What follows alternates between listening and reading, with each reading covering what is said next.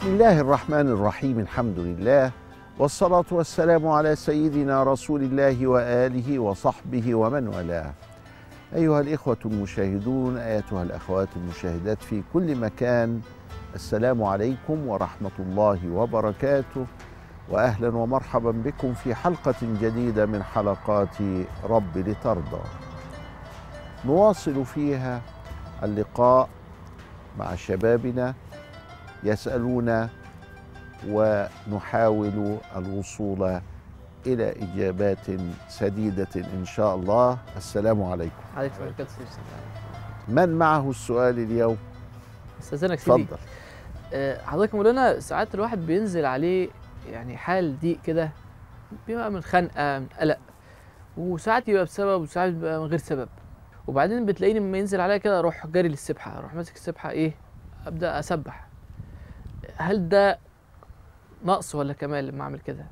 أما أن الإنسان يعتريه شيء من الضيق، شيء من الهم، شيء من الكرب، فهذا من خصائص الدنيا، يعني ليست هناك دنيا خالية من الكدر، خالية من الضيق، خالية من الكروب وهكذا.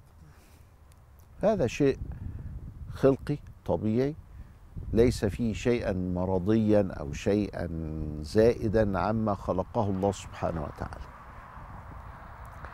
وكان رسول الله صلى الله عليه وآله وسلم إذا حزبه أمر، يعني اتضايق أو حصل عارض من العوارض خلاه مش في حالته الطبيعية، حزبه أمر، فزع إلى الصلاة، يروح على طول جاري على الصلاة. الصلاة دي ما هيش فرض، ما هيش الظهر والعصر وكده، دي عبارة عن فزع إلى الصلاة في أي وقت كان.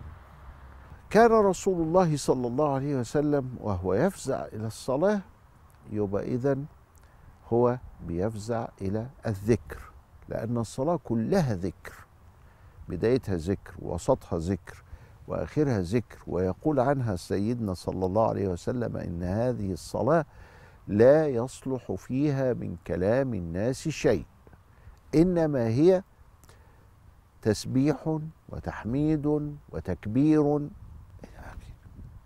يعني قال تعالى وقوموا لله قانتين، يعني ساكتين عن كلام الدنيا مشتغلين بذكر الله سبحانه وتعالى. فكونك ان انت تعودت ان تفزع الى السبحة، اهو ده شيء طيب للغاية، ولا نلتفت ولا يهمنا كمان ان جاء الهم او القدر او الكرب او الضيق، ما يجي، ما احنا معانا سبحتنا. وده إذا تعود عليه الإنسان تجد راحة. قال صلى الله عليه وسلم في شأن الصلاة أرحنا بها يا بلال، مش أرحنا منها خلينا نخلص، لا حاشا، أرحنا بها يعني بسببها، يعني هو كان بيرتاح في الصلاة. الذكر يذهب هذا.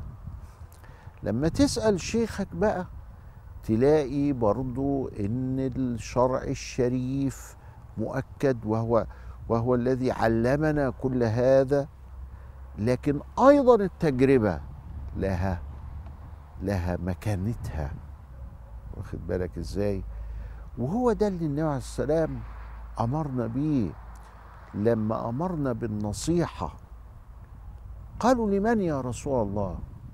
قال لله ولرسوله، يعني لوجه الله يعني، ولرسوله ولأئمة المسلمين وعامتهم. يعني إيه؟ يعني النصيحة جاية من التجربة.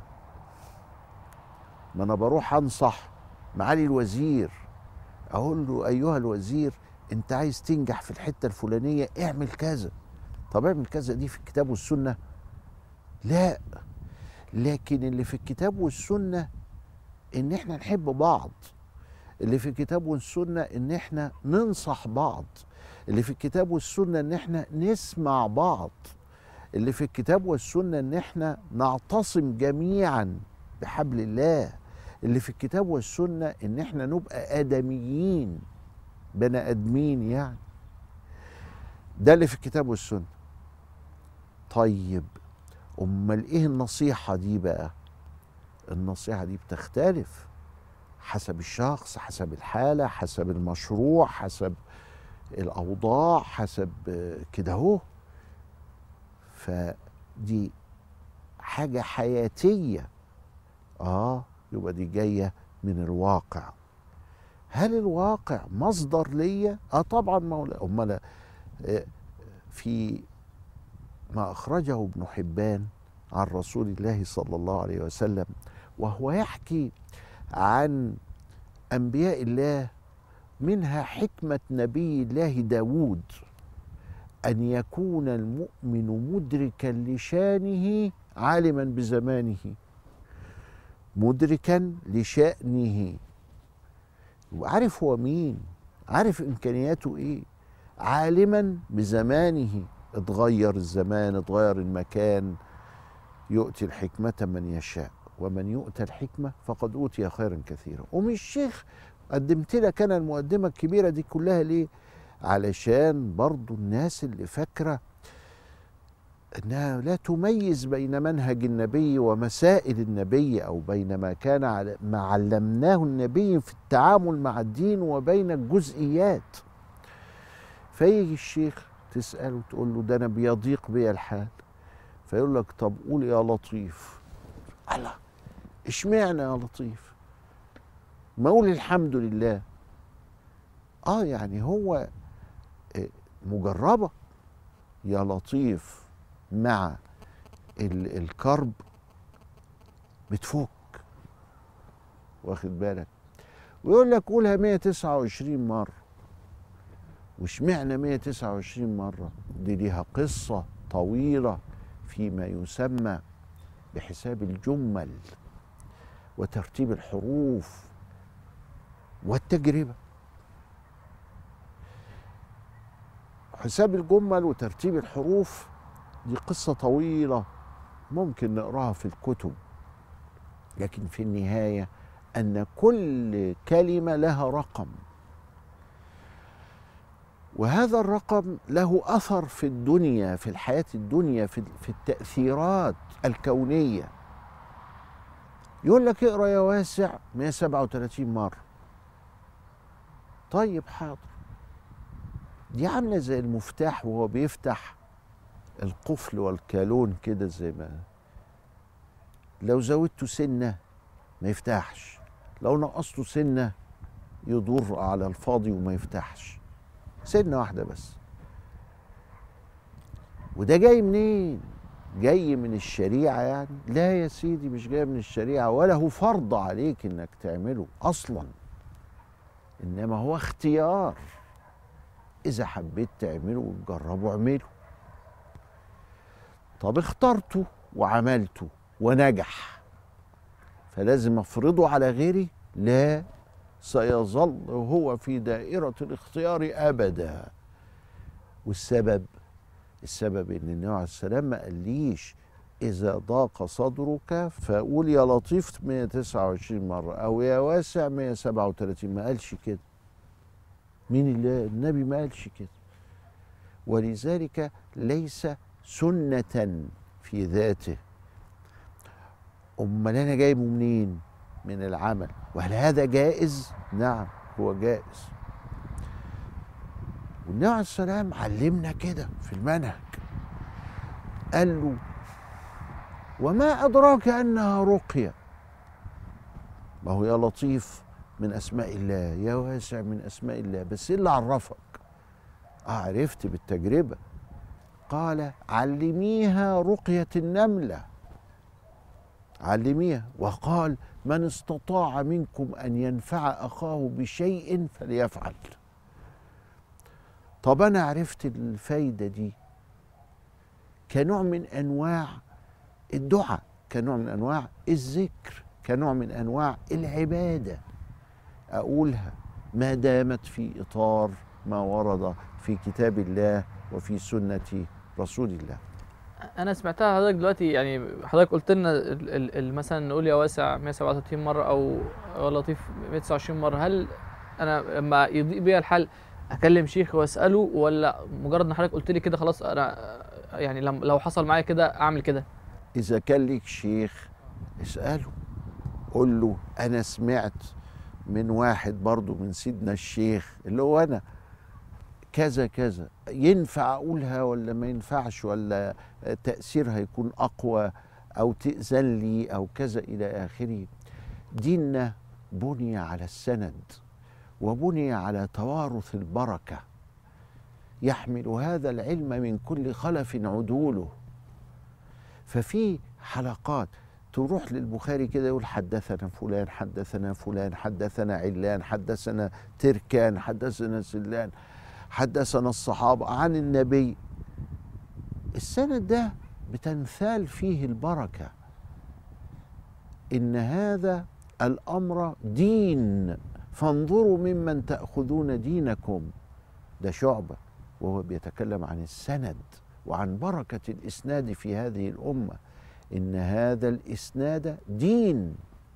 فإذا البركة الموروثة بالسند المتصل لا مهم. فأنت لما يبقى لك شيخ أنت كأنك قد مسكت إيد اللي مسك اللي مسك اللي مسك إيد رسول الله صلى الله عليه وسلم. ونعم. بعد الفاصل نأخذ من أحمد سؤاله.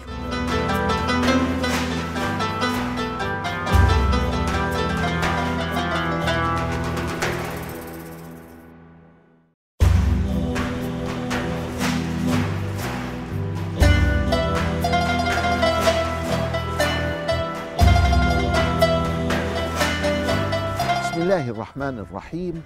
عدنا من الفاصل علشان نسمع أحمد في سؤاله. حضرتك يا مولانا كنت قلت لنا إن النصيحة بتختلف بناء على اختلاف الشخص، فهل ده كمان بينطبق على الذكر؟ يعني لما الشيخ يدي التلميذ بتاعه ذكر بيختلف من تلميذ لتلميذ ولا لأ؟ في جهات اسمها الجهات الأربعة التي يختلف بها الأمر، أي أمر، الزمان والمكان والأشخاص والأحوال. المريد في البداية ليس كالوسط ليس كالنهاية. المريد ونفسه نفس أمارة بالسوء لم يستطع أن يتخلص منها، ليس كما هي نفسه لوامة، ولا كما هي نفسه ملهمة، ولا كما هي نفسه راضية أو مرضية أو مطمئنة أو كاملة، مختلف. المريد حتى في حالة مرضه غير في حالة صحته. المريد ليس كما هو في حالة ذكائه وحدة ذهنه، ولا في رقة قلبه كما هو في حالة غباوته وقسوة قلبه، لا، مختلف. الشيخ بيدرك ده من ده من ده من ده، أو مفروض أن يفعل هذا، واخد بالك؟ فطبعا ممكن له أن تختلف الأمور بين مريد ومريد لاختلاف الزمان، لاختلاف المكان، لاختلاف الأشخاص، لاختلاف الأحوال. نعم تختلف. ولذلك يعني يعني بيحتاج فعلا الشيخ ده انك تدعي ربنا ان هو يرزقك بشيخ، يعني لانه ما فيش شيخ او ربنا رزقك بشيخ مش عالم، او ربنا ما رزقكش بشيخ او رزقك بشيخ يعني ما هواش عارف الطريق او مش ماشي فيه. لان الشيخ الشعراوي عبد الوهاب الشعراوي اشتكى انه قد شاع الادعياء في المشايخ، وهو ده اللي خلى اعداء التصوف يستأسدوا عليه، يستأسدوا على التصوف. ليه؟ ما لك أنا ما شفتش الشيخ. فبدل من أن يسلم وبدل من أن لا يهدم ركنا من أركان الدين وهو مرتبة الإحسان، وهي الغاية من الإيمان ومن الإسلام أن تعبد الله كأنك تراه، فإن لم تكن تراه فهو يراك، خالف المنطق وخالف المعقول. المنطق بيقول إيه؟ فقدان الوجدان لا يلزم منه فقدان الوجود. افرض إن أنت ما شفتش لندن، تبقى ما فيش لندن. افرض إنك ما رحتش تحج، يبقى ما فيش كعبة ولا ما فيش مكة. ده كلام مجانين. افرض ان انت ما شفتش او ما صادفتش او ما سمعتش او ما ربنا ما وفقكش في الشيخ، يبقى في شيوخ، وهكذا. ده كلام مجانين صحيح.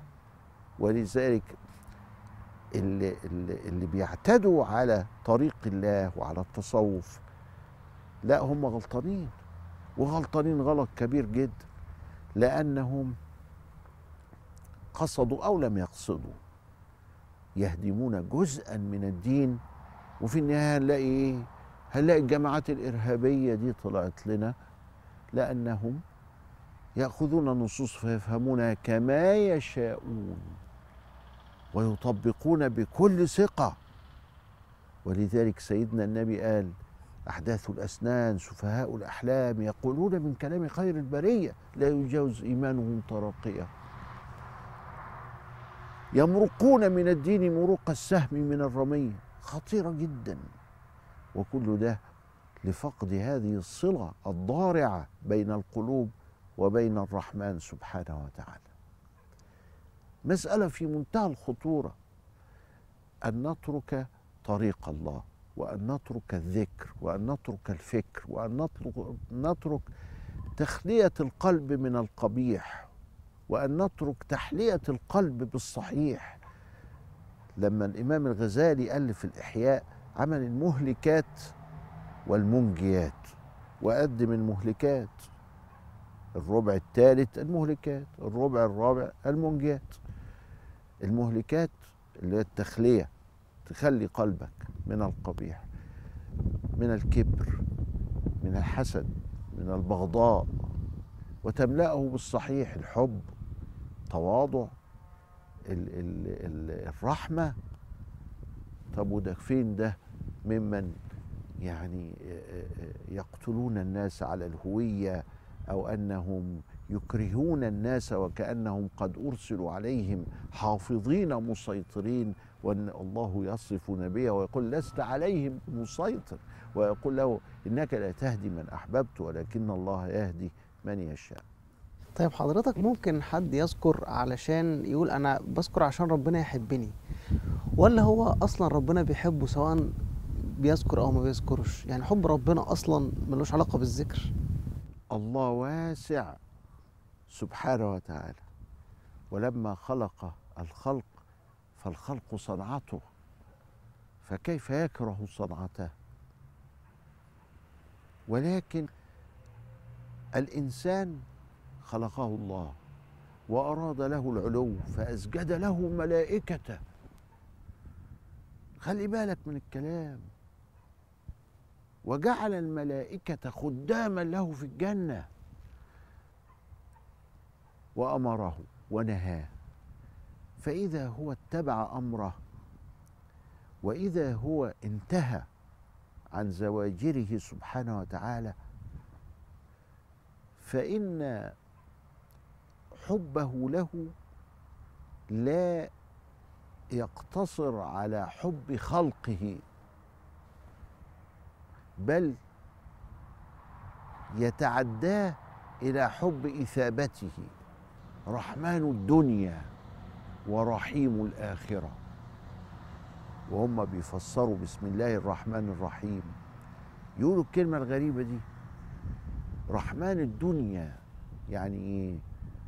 يعني من حبه في الخلق رحم المؤمن والكافر على حد سواء، والذاكرة والتقي والفاجر. والذاكرة والفاجرة على حد سواء. فربنا بيحبنا كلنا، مؤمن كافر فاسق منافق زنديق كذا إلى آخره، حب الرحمن الذي هو رحمن الدنيا، ولكن في الآخرة بقى دي قضية تانية. مولانا ممكن والله المثل الأعلى، يعني ممكن يبقى أنا أرحم واحد مش بحبه، يعني لمجرد إن أنا صعبان عليا بس ما بحبوش يعني، بس رحمته خلاص مش عايز أشوف مثلا. فهل الرحمة هنا ملزمة إن يبقى معاها حب برضو؟ الحب حاجة تانية. أنت بتحب ابنك حتى لو كان عاصيا، لما ربنا هيرزقك بالعيل هتعرف إنك بتحب.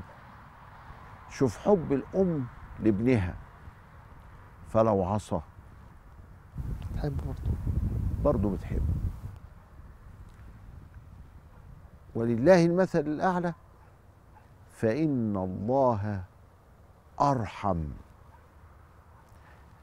بخلقه من هذه الأم بابنها. بخلقه مش بالمؤمن بس، بالخلق كلهم، وبيحب الخلق كلهم، لكن التصنيف يأتي في الآخرة. ورحيم الآخرة، وكان بالمؤمنين، مش بالخلق بقى، وكان بالمؤمنين رحيما. يبقى وكان بالمؤمنين رحيما غير الرحمن الرحيم. الرحمن الدنيا ورحيم الآخرة. لا، الله سبحانه وتعالى بيحبنا، إنما الإثابة الثواب والعقاب ده هيأتي حسب التكليف وحسب ما قدم العبد في مزرعة الآخرة. الدنيا مزرعة الآخرة، قدمت ماذا؟ إن خيرا فخير وإن شرا فشر، لأنك عصيته ولأنك خالفته. طيب بتعمل ايه في ابنك العاصي؟ يمكن تؤدبه بس بتحبه برضه. وهذا يظهر في حب الأم لابنها شيء غير مبرر، إلا أن الله قد خلق في قلبها هذا الحب. طيب حضرتك يا مولانا، في الدنيا ربنا سبحانه وتعالى لما بيرحم يعني بيحب، ولا بيرحم لمجرد الرحمة إن هو رحيم؟ لا لا لا، خلي بالك، الرحمة هي أساس الحب، ودي ناس مسألة مهمة للغاية. هو الحب بيجي منين؟ بيجي من الرحمة. فلأن الله رحمن رحيم فهو يحب، بس حبه أنواع، وحبه تجليات، وحبه درجات. الرحمة بيتولد منها على طول الحب. الحب ده أنواع بقى، اللي هو الرحمن الرحيم. وهذا الحب الذي هو درجات وأنواع وكذا إلى آخره، يتولد منه السكينة، والسكينة يتولد منه الود، وده اللي الناس ساعات تختلط عليها الرحمة بالحب. فين الأصل وكده؟ فربنا ريحنا وبين لنا الأصل وقال بسم الله الرحمن الرحيم، علشان تعرف إنه ده سلسال، من الرحمة فيه الحب، ومن الحب فيه السكينة، ومن السكينة فيه المودة، ومن المودة فيها التنزلات الأخرى. إلى لقاء آخر نستودعكم الله، والسلام عليكم ورحمة الله وبركاته.